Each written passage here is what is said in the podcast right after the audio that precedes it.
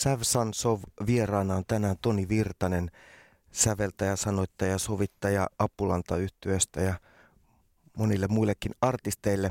Mitä eroa siinä on, kun sävellät ja teet biisejä Apulannalle ja sitten jollekin muulle artistille? Miten erilainen prosessi se sulle on? Eihän se lähtökohtaisesti hirveän erilainen prosessi ole, etenkään musiikin puolella. Kun ei oikein osaa, tai minä en ainakaan osaa tehdä muunlaista musaa kuin sellaista, mistä itse pidän, niin jotenkin se lähtee siitä itsensä miellyttämisestä kuitenkin, musiikin tekeminen. Ja mä oon jotenkin omaksunut tuohon sen asenteen, että, että merkittävän suuri osa ihmisiä tykkää sellaisesta musiikista, mitä minä olen tehnyt, niin ajatukseni johtaa silloin siihen, että silloin mulla on sisäänrakennettuna jonkinlainen hyvä musiikillinen keskiarvo, joka ei tietenkään millään lailla herätä hyvää fiilistä, että tämä on tällainen niin kuin käppyrän keskiluokkaa, mutta tuota, ajattelen näin, että jos minä tykkään siitä, niin todennäköisesti tosi moni muukin pitää. Jos ajatellaan tällainen niin kuin brutaalisti, tiedätkö, niin kuin tuloshakuisesti musiikin tekemistä, siinä mielessä siinä ei ole eroa, tekeekö itselle vaan muille, mutta sitten taas jos tekee muille, niin sitä ehkä helpommin vielä nimenomaan sortuu miettimään, tota, että tykkäisiköhän tästä joku, kun sitten taas jos tekee itselleen, niin ensisijaisesti vielä sellainen polttavin kiintopiste kaikessa on se, että tykkäänkö minä tästä itse. Ja se on se, mihin on pakko luottaa. Eli itselleen tekee enemmän silloin, kun tekee itselleen. Silloin kun ihan ensimmäisiä lauluja Apulannalle 90-luvulla teit, 90-luvun alkupuoliskolla, niin mikä, mikä sut ylipäänsä ajo silloin tekemään? Kyllä, no lajin helppous tietenkin viehätti. ja sitten kyllähän toi biisin tekeminen oli puhtaasti välinearvollista. Että tuntui helkkarin hienolta ajatukselta, että meillä olisi bändi. Ja sitten taas bändiä oikein voi olla, jos ei silloin biisejä. Ja siinä sitten oli soiteltu vähän toisten kipaleita.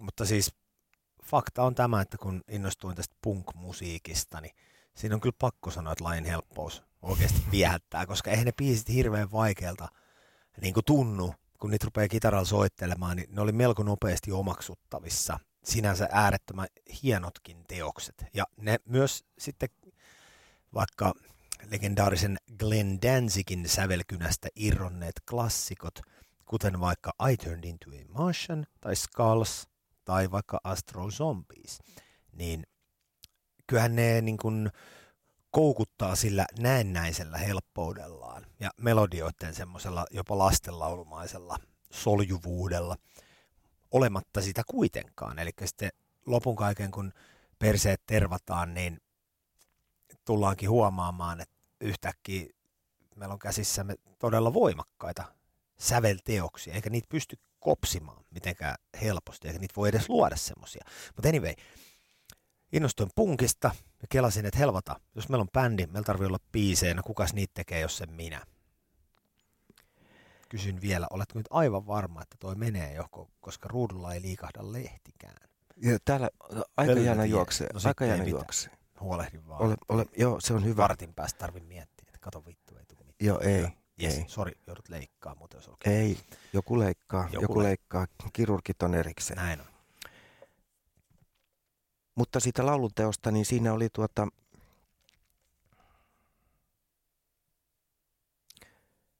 Sanoit, että, että laulunteossa on välinearvo, tai oli silloin aluksi, oli aluksi. Missä vaiheessa sydänveri astui mukaan? Sydänveri alkoi sitten kyllä vuotaa oikeastaan siinä vaiheessa, kun... No, ehkä vielä meidän ekal pitkäsoitolla oli vähän sellaista välinearvollisuutta. Mutta siinä sen levy viimeisimmissä biiseissä, niin siellä rupesi jo tulee sitten vähän sitä, että hitto sentää, että tässä voisi ehkä kirjoittaa vähän toisenlaisestakin vinkkelistä. Ja tuota, Oliko se al- alkupää vinkkeli semmoista kopiointia? No se oli hyvin sellaista välinearvollista kopiointia. ja sellaista, että no mistähän nyt biisit sitten kertoisi. Ja sitten katsottiin, kun siihen aikaan olin, en nyt lähde nimiä sanomaan, mutta erään lahtelaisen muusikon sitten muun muassa musiikin ja nyt vaikka muodin vientiin keskittyneen henkilön johdatuksesta innostunut tämmöisestä niin rakkauspunkista hyvin voimakkaasti. Niin tuota, sitten se meni vähän siihen tematiikkaan ja se, toki olihan se nyt elämässä siihen aikaan läsnä muutenkin aika paljon ne teemat, ettei se millään lailla vierasta ollut. Niin se oli jotenkin vaan helppo kirjoitella siis tai semmoista suppeasta aihepiiristä, mutta sitten viimeistään siinä heti ekan levyn jälkimainingeissa, niin sitten se alkoi alko murtautua se semmoinen oma runollisuus tuohon taiteeseen. Jos käydään läpi kappale Mitä kuuluu, joka oli teidän monen mielestä varmaan läpimurtohitti. Ehdottomasti näin voidaan sanoa. Niin huomasitko sitä tehdessään ja treenikämpällä terminointialueella teidän varhaisella treenikämpällä sitä vetäessänne, niin tajusitko, että nyt ollaan osuttu johonkin semmoiseen, mihin ei aikaisemmin olla osuttu? Vai miten se, miten se selvisi, että se on hyvä biisi? Pakko sanoa tuosta, mitä kuuluu kappaleesta, että en mä tehdessä ajatellut alkuunkaan, että se olisi ollut millään lailla erikoinen. Ja itse asiassa siitä, kun sehän ilmestyi eka, e, ensimmäisen kerran tämmöisellä – EPllä kuin hajonnut EP. Ja tuota, siinä EPssä piti olla ihan toinen tämmöinen NS-kärkikappale, mikä edellä ikään kuin lähettiin. Ja toi oli semmoinen vähän viimeinen rykäisy, että tehdään nyt neljäskin biisi, kun kerran tilaa on tyyppisesti. Ja en mä siinä ajatellut alkuukaan, että se olisi ollut millään lailla merkittävä. Mutta sitten jostain syystä, kun se oli tehty, niin sitten tuntuu, että kaikki innostui siitä ihan valtavasti. Sitten mä ajattelin, että mitä helvettiä, että eihän tämä tällainen olisi.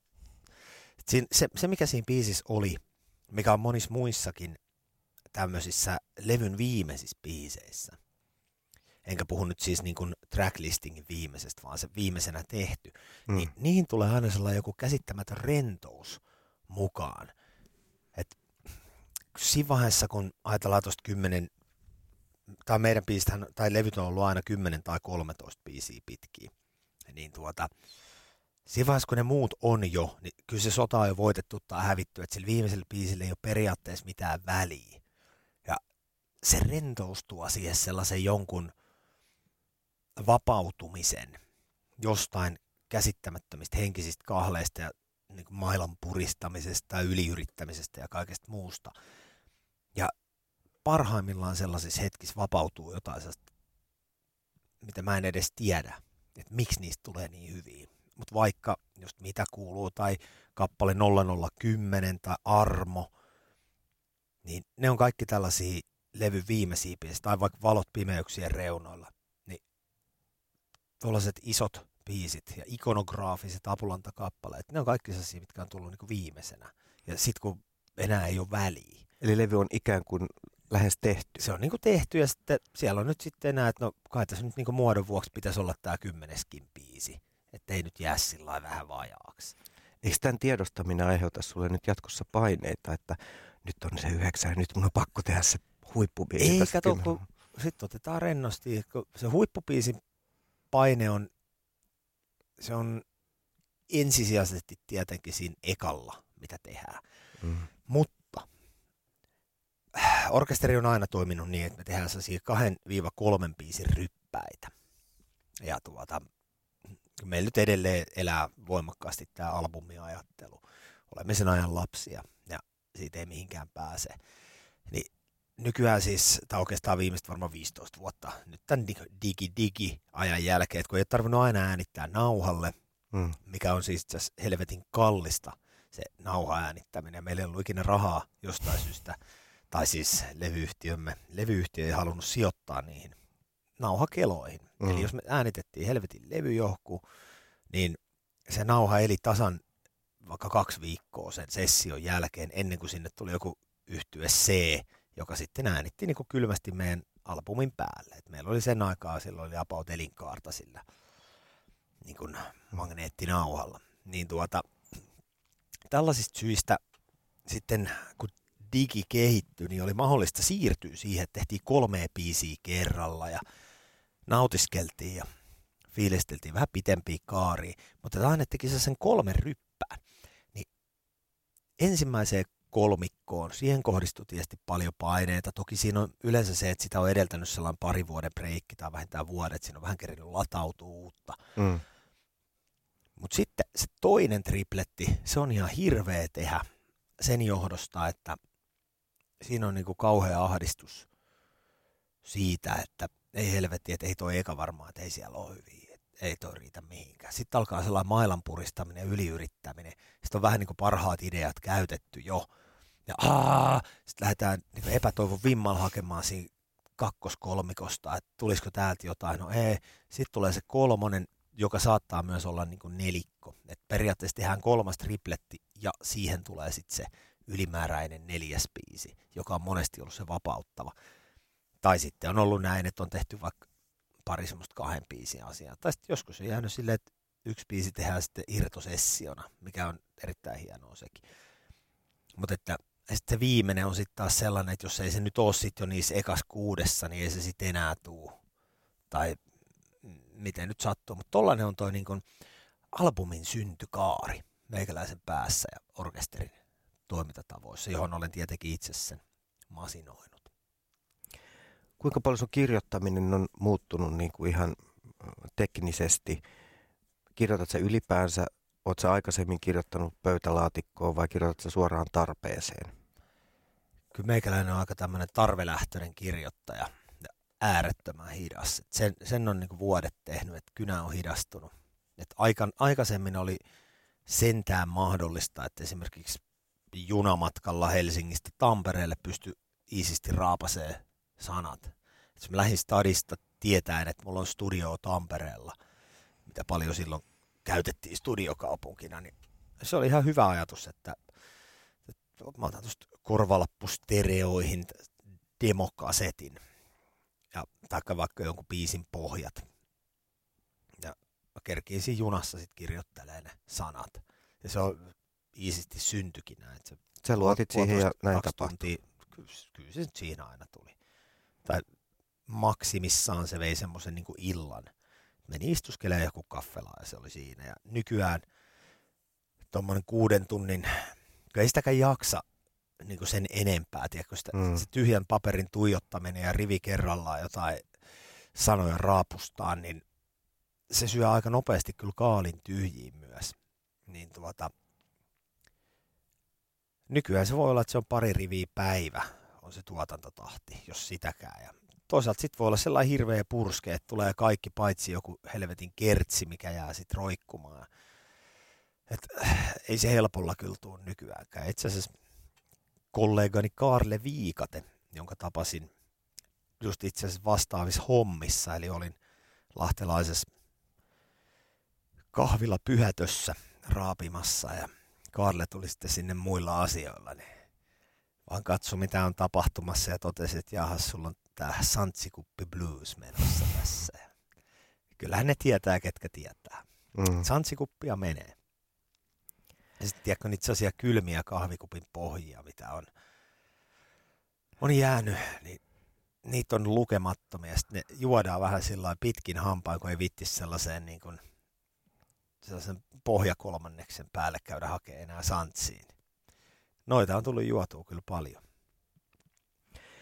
Tota, jos ajatellaan sitten laulujen henkilökohtaisuutta ja niiden sanojen, sanojen merkitystä, niin sä mainitsit tuossa aikaisemmin, että se sydänveri tuli sitten siinä ensimmäisen Apulannan levyn loppupuolen viimeisimpien mm. tehtyjen kappaleiden joukossa. Mutta siellä on joitain kappaleita, jotka yleisö on myös ottanut hirveän voimakkaasti. Ajatellaan esimerkiksi kappaletta Armo. Onko siinä myös sulle hirveän merkitykselliset sanat? No siis Armosta täytyy sanoa sellainen, että sehän on, on tuota, no sehän on perinteinen tämmöinen albumin viimeinen raita ja itse asiassa se lähti vielä sellaisesta, että siihen aikaan oli tämmöinen yhtiö kuin Within Temptation, erittäin suosittu. Ja satuin kuulemaan jonkun niiden radiohitin sitten radiosta ja kelasin, että onpa kyllä mauton kappale tämmöisessä niin pompöösiteetissään. Ja sitten siitä innostuin, että helkkari, että pitäisikö tehdä itsekin tuolla mahdollisimman pompöösi ja mauton tämmöinen power ballaadi. Että sellaista ei ole tullutkaan raapastua pitkään aikaa. Tämähän on hienoa. Siitä sitten säveltämään ja sehän oli valtavan jopa humoristinen prosessi tehdä se. Siis sävellystyönä. Niin, ja se niin kuin, itse pohjaraita.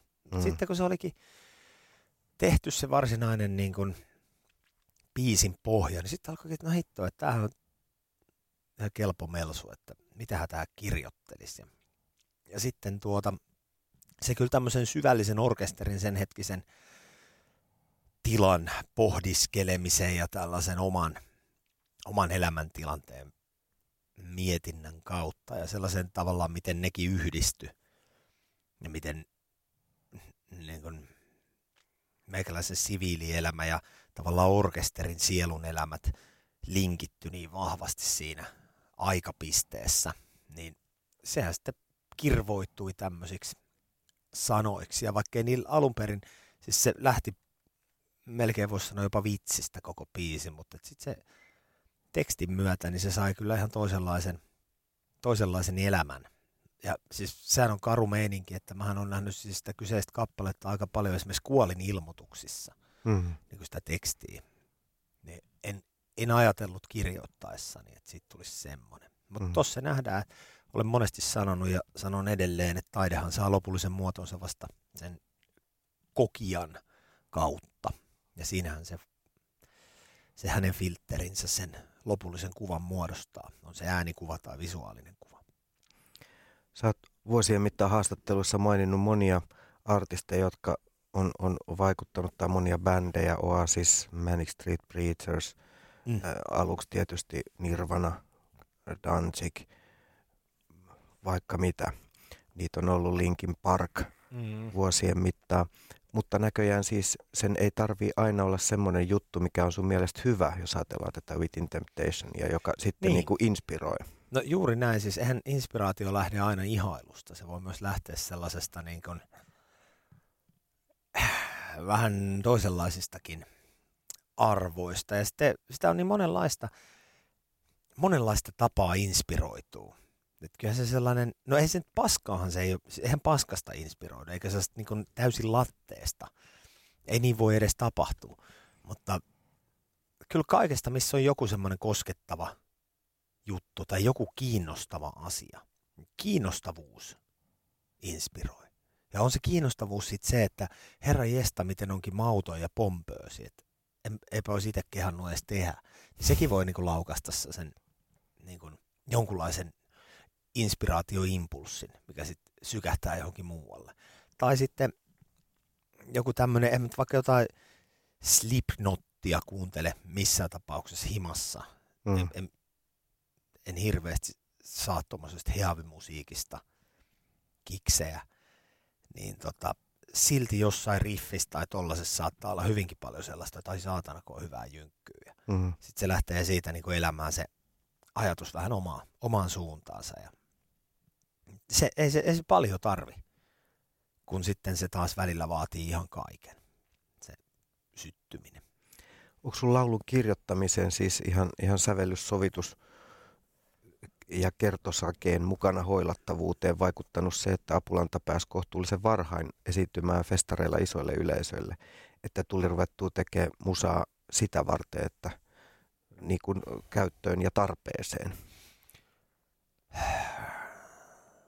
varmaan puhuin jo itseni kanssa ristiin. Ehkä en ole koskaan ajatellut varsinaista singalong. No mä, nyt puhun kyllä paskaa. Kyllä sitä singalong faktoria tulee ajateltua. Itse asiassa varmaan aika paljonkin. Etenkin tuollaista, jos miettii jotain Kertsin punchlinea, että millä tämä nyt sitten niin kuin lähtisi mm. noin niin kuin isolta kuorolta, niin kyllähän noita nyt ajattelee. Onhan se toisaalta myös semmoista, kyllä tämä niin ego-hommaahan tämä on, ja tämä on tunnelaji mm. ja näin. Ja tunnehan se on ylemmyyden tunnekin, niin tuota, kyllä tällaisia asioita pakkokin vähän miettiä. En, tai väitän, että jos yksikään kollega väittää, että missään vaiheessa ei mieti tuommoisia asioita, niin kyllä vähän jukuttaa. Kyllä sitä nyt sellaista pitää miettiä. Mm. Tässä sarjassa aiemmin haastateltu Jukka Immonen sanoi, että artistit, jotka on päässeet esiintymään isommille yleisöille, niin heidän asenne studiotyöhön ja tuotantoon muuttuu. Että ymmärretään näin. se tarvelähtöisyys. Joo, okay. eikä, eikä siinä ollut mitään hyvä, huono, paha, hyvä latausasiaa, vaan se vaan on ihan tarve, tarve tuo tar, tota, johtaa toimintaa siinä Niin vaiheessa. se varmaan onkin. Kyllähän tuossa selkeästi nähdään se, no se iänikuinen kiertokulku siinä, että silloin kun bändit on, taikka artistit, kovin nuoria ja tekee niitä ekoja juttuja, se, niin kun nehän tehdään puhtaasti vaistolla, kun mm. ei sillä ole mitään semmoista niin kuin kokemusta, mikä ohjaisi siinä. Ja, mm. ja kyllä fakta taitaa olla, että suurin osa niistä vaistoista vie metikköön.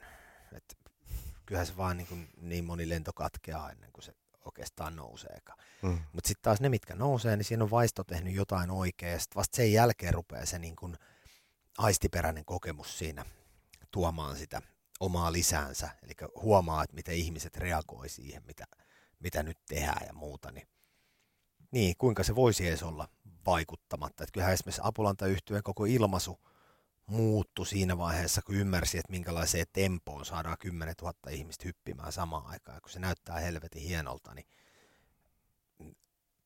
kukapa sitä nyt ei sitten lisää haluaisi semmoista. Et kyllähän sitä, sitä semmoista sitten vain halajaa nuori siellä. Onko se vankila vai kannustava mahdollisuus se, että on tavallaan jo noin pitkä ura takana. Sä oot 25 vuotta tehnyt biisejä. Monet soloartistit, mistä tahansa Ismo Alangosta Maija Vilkkumaahan, vaihtaa taustabändiä saadakseen uusia vaikutteita. Mutta se, että yleisöllä on sitten Apulannan suhteen esimerkiksi tietyt odotukset, niin miten mm. hienovaraista puuhaa se on sitten toisaalta täyttää ne odotukset ja toisaalta tarjota aina jotain sopivasti uutta, uudistua sopivasti.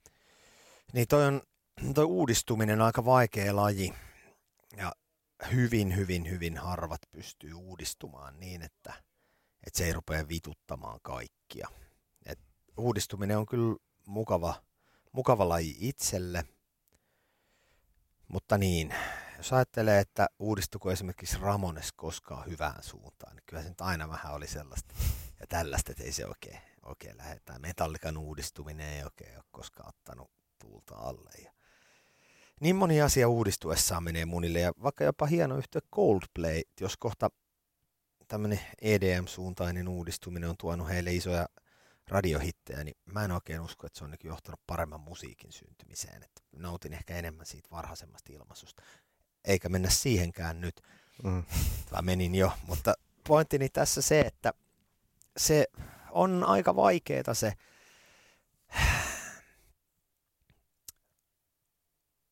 uudistuminen. Mutta sitten toisaalta mä oon ehkä myös päästänyt irti siitä sellaisesta pakonomaisesta ajatuksesta, että, että asian pitäisi uudistua. Että joku aina nutkuttaa sitten, että joku ei ole koskaan uudistunut, mutta sitten aina kun uudistuu, niin sitten kymmenen nutkuttaa siitä, että, että vitsikö tässä nyt yritetään jotain eikä kuulosta enää samalta kuin ennen. Mm. Niin tollaisista asioista, no tiety, tietyllä tavalla noistakin kaikesta lopettaa välittämästä jossain vaiheessa, koska eihän sillä ole mitään vitun väliä sitten lopun kaiken, mitä kuka siitä on mieltä. Et, uudistuminen, niin. Mutta esimerkiksi teidän Valot pimeyksien reunalla on tuore iso biisi ja hyvin erilainen, mitä mitä esimerkiksi mitä kuuluu aikana oli tai mitään sillä välillä tehty. Äläpä Kam. nyt sanot kyllä aivan, puhut niin paskaa kuin voit puhua, nimittäin no, no. itse henkilökohtaisesti, siis sehän on täysin pastissi kappaleesta maanantai vuodelta 1999 tai 98, Korea 2000 julkaistu, mutta tehty 99, tai itse asiassa Kertsi tehty 97. No, se oli niin kuin yli 20 vuoden takainen siis pastissi. Ja mä ajattelin, että eihän tällaista voi edes tehdä, kun tämä on ihan sama biisi. Mutta onko se tuotanto sitten erilainen? Koska Ei, maanantai siis- ei soinut radiossa niin paljon kuin tämä. Ei, mikä oli ihan perseestä ja suuri vääryys. Koska se on edelleenkin, tai se oli pitkään paras kertsi, minkä olin ikään tehnyt. Maanantai. Niin, siinä on edelleenkin ihan helvetin hyvä se kertsit. Jos mun pitäisi laittaa yksi, yksi yli muiden, niin siinä olisi niin kuin aika paljon potentiaalia. Minä uskon siihen, kuin kalli. Ja toki kyllä siellä niin keikollahan jengi digailee sitä kyllä tosi paljon. Mutta sitten pitää muistaa, että siihen aikaan radio oli vähän sellainen, että, että ei siellä niin kuin 2000-luvun taitteessa ollut vielä A-laudalle niin paljon sijaa kuin nykyään. Et eihän me Mm. mm. silloinkaan oltu mikään radiobändi Mm. mikä ehkä niin kuin tämän päivän valossa tuntuu absurdilta, koska kyllähän nyt A-lautaa tulee melko paljon nykyään mm. raadiosta. Ja tässä on niin kuin viimeisen kymmenen vuoden aikana ikään kuin vähän hämärtynyt se ajatus siitä, että kuinka antiapulautainen tuo radiokenttä oli Mm. pitkään. Niin, niin tota, ei se vielä 2000, kun toi biisi tuli, niin ei se ollut yhtään meidän maailma, toi radio. Sitten kun me ei edes tehty siitä Helkkarin biisistä, minä vaadin, että sitten tehtäisiin musavideo, jolloin sitten tuota ohjaajamme elämäntapa ja elokuvataiteilija Temonen, silloinen pasistimme, niin koki kuitenkin parhaimmaksi, että tehtiin video, mutta sitten se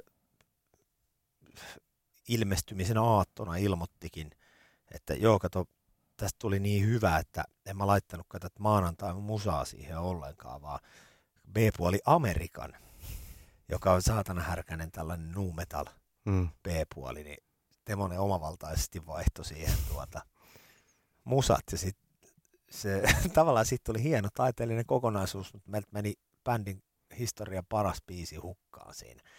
Toisaalta Mut, samalla aikanaan kävi, kun piti tehdä video täysin toiseen kappaleeseen, niin sitten Temonen ilmoitti, että ei kun mä teinkin tämän video tähän mitä kuuluu, kun tämä on parempi.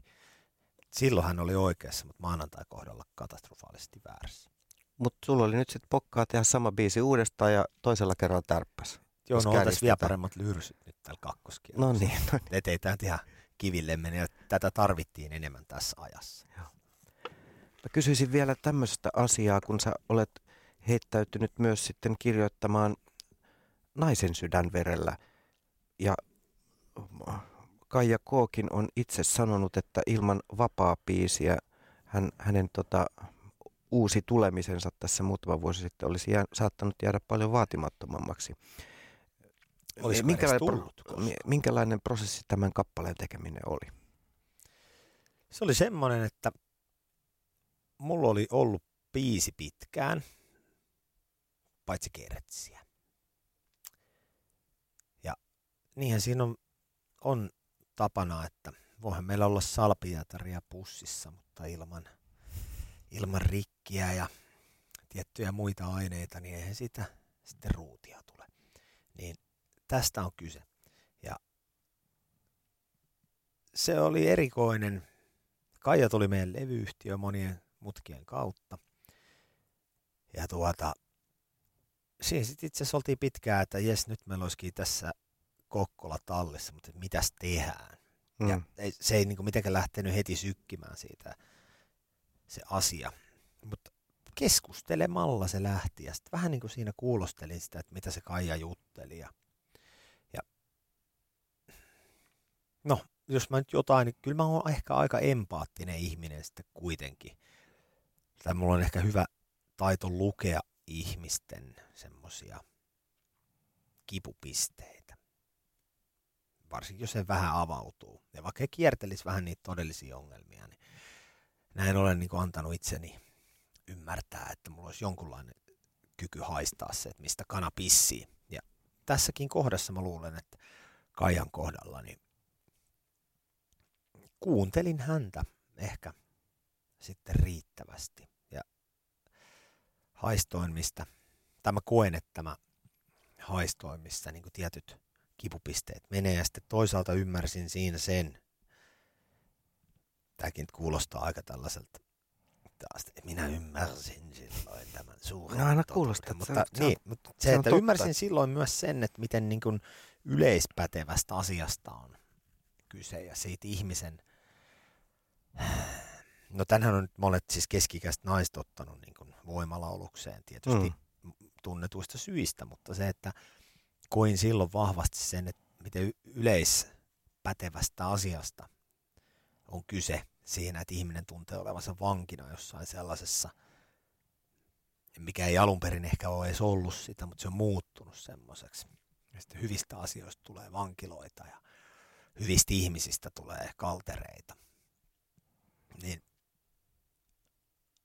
sen pukeminen sanoiksi, ja kun se yhdistyi sitten kuitenkin siihen, että se ei ole mikään valitusvirsi, se Mm. niin kuin musiikillinen ilmaisu, vaan että se on enemmänkin sellainen niin kuin voimauttava ja, ja party-tyyppinen ratkaisu, niin sieltä se voima lähtee. Ja tuossa tulee taas se, että kyllä aina pitää kontrastia olla biisissä. Että, että silloin jos niin kuin kaikki asiat alleviivaa samaa, niin mm. siitä tulee tylsää.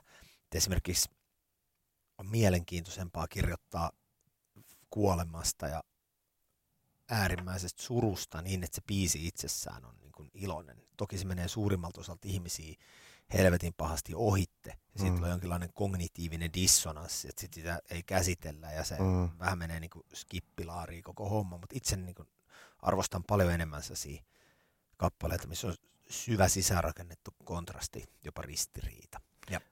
Tuossa vapaassa on minusta hyvä ristiriita sen kuulokuvan ja sitten viestin välillä. Kun sä tiesit, että se tulee Kaijalle ja se oli tietynlainen tilausteos, että sä mm. suoraan hänelle haastattelujen tai Kyllä. keskustelujen pohjalta sen teit, niin huomasit sä, että se avasi sulle kirjoittajana jotain, mitä sä et olisi Apulannalle koskaan tehnyt? Aivan varmasti. En mä tollaista lyrsyä olisi pystynyt tekemäänkään. Ja se oli paljon suorempaa kuin mm. mitä Apulanta ilmaisussa olemme tottuneet kuulemaan. Ja Apulanta kuuluu mun mielestä olla vähän verhottua tekstillisesti. Entä sitten se väliprojekti, jos katsotaan näiden, näiden välissä, kun sä teit aikana Irinan ensimmäiselle soloalbumille? Itse asiassa tein koko levyn ja sitten tein puolikkaan seuraavaa ja vielä kolme sitäkin seuraavalle. Joo, mutta se, se ensimmäinen tavallaan esitteli Irinan Kyllä. uutena, uutena siinä vaiheessa naisartisteja mm. ei ollut niin paljon viime vuosikymmenen alussa kuin niitä on nyt. Niin tota, oliko se sitten ihan eri kamaa verrattuna siihen, mitä sä olit Apulanalle? Kyllä, kyllä. Ja siis sehän olikin, mä tavallaan ehkä vähän suhtauduin silloin egoistisestikin siihen niin kuin soololevyyn, siihen Irden ekaan. Ja, ja sitten mua vitutti äärettömän paljon, kun se ylimielisyyksissään hyllytti minun soololevyltä pari biisiä, eikä suostunut vetämään niitä. Ja loukkaannuinkin siitä hänelle verisesti, mutta oikeassa hän varmasti olikin silloin kyllä. En tiennyt ehkä mitä tein, mutta sitten se jotenkin kiteytyi, kun saatiin muutama biisi tehtyä, niin se oli kyllä hienoa, miten se kristallisoitu se linja. Se oli hieno löytöretki. Tavallaan se avasi itselle sellaisen, tai ei se, no se oli oikeastaan semmoinen, että ekana kun ei tiennyt yhtään, että mistä on kyse ja miksi me edes tehdään. Yhteistyö lähti siitä, että Irina oli kysynyt jotain juttuja aikaisemmin, että tehdäänkö, ja se oli vähän jäänyt sitten silleen, että olisi kiva, mutta että ehkä ei ihan tätä. Sitten mulla oli se yksi hiton leffabiisi, tai TV-sarjan tunnari. Julian totuudet. Julian totuudet. Ja mä olin tehnyt siitä hienon rap-version itse. Syistä, jotka jääkeet historian havinaan, niin sitten kelasin, että tämä on nyt aika paskaa, että tulisiko tuo Irina laulaa tänne. Se oli hyvä sellainen pianojuttu hmm. Ja arvostin sitä suuresti. Sitten mä ajattelin, että jos tämä nyt laulaisi joku, kuka vetää kivasti, niin tästä voisi saada hyvän biisin. Ja soitin Irinalle ja hän tuli. Sitten se oli vähän säkällä se biisi, ja se lähti vähän soimaan radiossakin ja itse asiassa tosi hyvinkin. Sitten yhtäkkiä oltiin siinä pisteessä, että Irinalla oli levydiili ja sitten, että pitäisikö tehdä lisää, että helkkarit tästä saisi niinku ihan tuotantorahaa ja kaikkea, että tehdään, että tähän olisi hauskaa. Sitten, no mitä ruvetaan tekemään? Sitten no, en mä tiedä, että katsotaan, tehdään tällaisia, mikä olisi hyvä. Sitten kun se oli Irinallakin silloin, kun hän oli tehnyt jonkun, siis varmaan no en tiedä oikein ihan tuhatta, mutta yli 500 alle tuhat taas niinku coverikeikkaa. Kyllä siellä olisi coveribändissä, mm. monta sataa, tässä varmaan parisataa keikkaa vuodessa ainakin. Siis grindasi ihan helvetisti noita. Tosi hyvä rutiini, osas vetää ihan mitä vaan. Se oli sitten toisaalta myös sellainen miina, että sitten kun koitti kysyä, että no olisiko tällainen tyyli niin kuin hyvää, että pitäisikö tehdä jotain tällaista, että joo, toihan on hyvä. Sitten no, miten sitten taas, kun veti vähän viisaria toiseen ääripään, että no miten tämä, että olisiko tämäkin, että joo, toikin on helvetin hyvä. Että siinä ei oikein ollut, että se dikkaili hirveästi kaikkea. Oli hyvin avoin kaikenlaiselle Se veti uskottavasti kaikki stylit. Ihan iisisti ja, ja suvereenistikin jopa. Niin, niin, ja se, mikä hänessä oli mahtavaa silloin jo, niin oli se massiivinen keikkarutiini. Mm. Koska sehän on sellainen, mitä ei niin rahalla saa. Ja sitä mm. ei opi sillä, että, että tiedätkö, kun nykyään tulee laulajia, jotka on sitten opetellut, mm. Mm. ja sitten se kuulostaa tavallaan siltä niin kuin muotopuolisesti, miltä pitäisi, mutta kun siinä ei ole mitään rutiinia eikä mitään, niin sitten se jää aika ontoksi kuitenkin se ilmaisu. Irinalle ei ollut kyse siitä, että siitä oli tavallaan riisuttu kaikki toi tollanen. Mm. Se pystyi tekemään koruja, jos niitä käskettiin tehdä, mutta se ydin oli se asia. Anyway, pointtini tässä se, että sitten saatiin muutama biisi tehtyä ja sitten niin se vaan sen kombinaation luoma innostus siitä, että kun kuuli itse, ja Irina kuuli sen tietenkin kanssa, että me kuulimme sen yhdessä, että helvetti miten hyvä, että onpas kova, tehdään tällaista lisää. Niin se oli löytöretki. Tehtiin muutama vähän harha-askel siinä. Sitten tuli se, että no tämmöistä. Ja, ja sitten tuli vahva vastaukset kuurupiiloon, kaikki, josta kaikista tuli radiohittejä. Kyllä, ja itse asiassa soi monet edelleenkin siitä se lähti ja se ikään kuin loi sen jopa tietynlaisen tyylilajinkin siihen. Kirjoitit sä tavallaan Irinan silmin ne biisit? Jos nyt no. ajatellaan samalla tavoin kuin Kaijalle sen vapaa, niin oliko tässä samanlainen, niin kuin, että sä heittäydyt tavallaan hänen, no, hänen asemaansa? Ekal levyllä, niin mun mielestä se oli silloin aika itsekkäästi kyllä omaa kirjoittamista – koska siihen ikään, niin, tai siinä iässä ja elämän pisteessä, niin mulla oli hirveästi jotenkin musiikkia sisällä ja etenkin lyrsoa. Niin ne tuli vaan jotenkin hirveän helposti. Ja sitten myös Irinassa oli se, että mä en tajua, että niinkin lahjakkaaksi ihmiseksi, niin hän oli hirveän arka tuomaan mitään omaa näkemystä mihinkään. Et mä luulen, että itse asiassa siinä oli siinä coveritaustassa ja siinä aikaisemmassa musa-hommassa, niin siellä oli tiettyjä ihmisiä, mitkä oli hänestä jotenkin niin brutalisoinut kaiken oman näkemyksen pois ja sellaisen, että sitä oli niin dumattu liikaa siinä. Mm. Että se ei uskaltanut millään lailla tehdä mitään tai, tai tuoda mitään niin omia ajatuksia. Sitten vasta oikeastaan sen ekan levyn jälkeen, kun se meni niinkin hyvin kuin se meni, että sieltä kullat ja platinat tuli seinälle, niin no kun se ei silloinkaan se Irinan oma meininki lähtenyt hirveän helposti, että hän piti kyllä puskea siihen aika paljon ja, ja niin kuin vähän potkiakin, että nyt se on sellainen tilanne, että en kirjoita mitään, jos et sä kirjoita eka. Ja sitten se meni että siihen, että Irina kirjoitti jotain ajatuksia ja vähän semmoisia niin tavallaan, voisiko niitä sanoa vaikka runoiksi ja semmoisia, että jopa ei niissä välttämättä ollut mitään muotoakaan, mutta jotain asioita, mitä hän tuntee ja omia kokemuksia, niistä lähti niin muokkautumaan Sitten tuli sit jopa aika symbioottinenkin. Ja sitten taas pääsin niin kuin enemmän siihen niin kuin itse kirjoittajana siihen toisen ihmisen asemaan asettumiseen ja tavallaan siihen hänen sielunmaisemansa omaksumisen yrittämiseen. Koska hän toisen sielunmaisemaa voi täysin mm. omaksua. Mm. Mutta ikään kuin pääsin, pääsin sitten siihen, siihen tekemiseen kiinni sitä kautta, että se avautui vasta silloin kakkoslevyllä, mutta mä luulen, että se johtui myös siitä, että Irinalle ei ollut rohkeutta itsellä lähteä avaamaan oikeastaan mitään ennen sitä. Joo. Kiitos Toni Virtanen. Miten tervehtisit 90 vuotta täyttävää teostoa? Kiitti rahoista. Kiitos.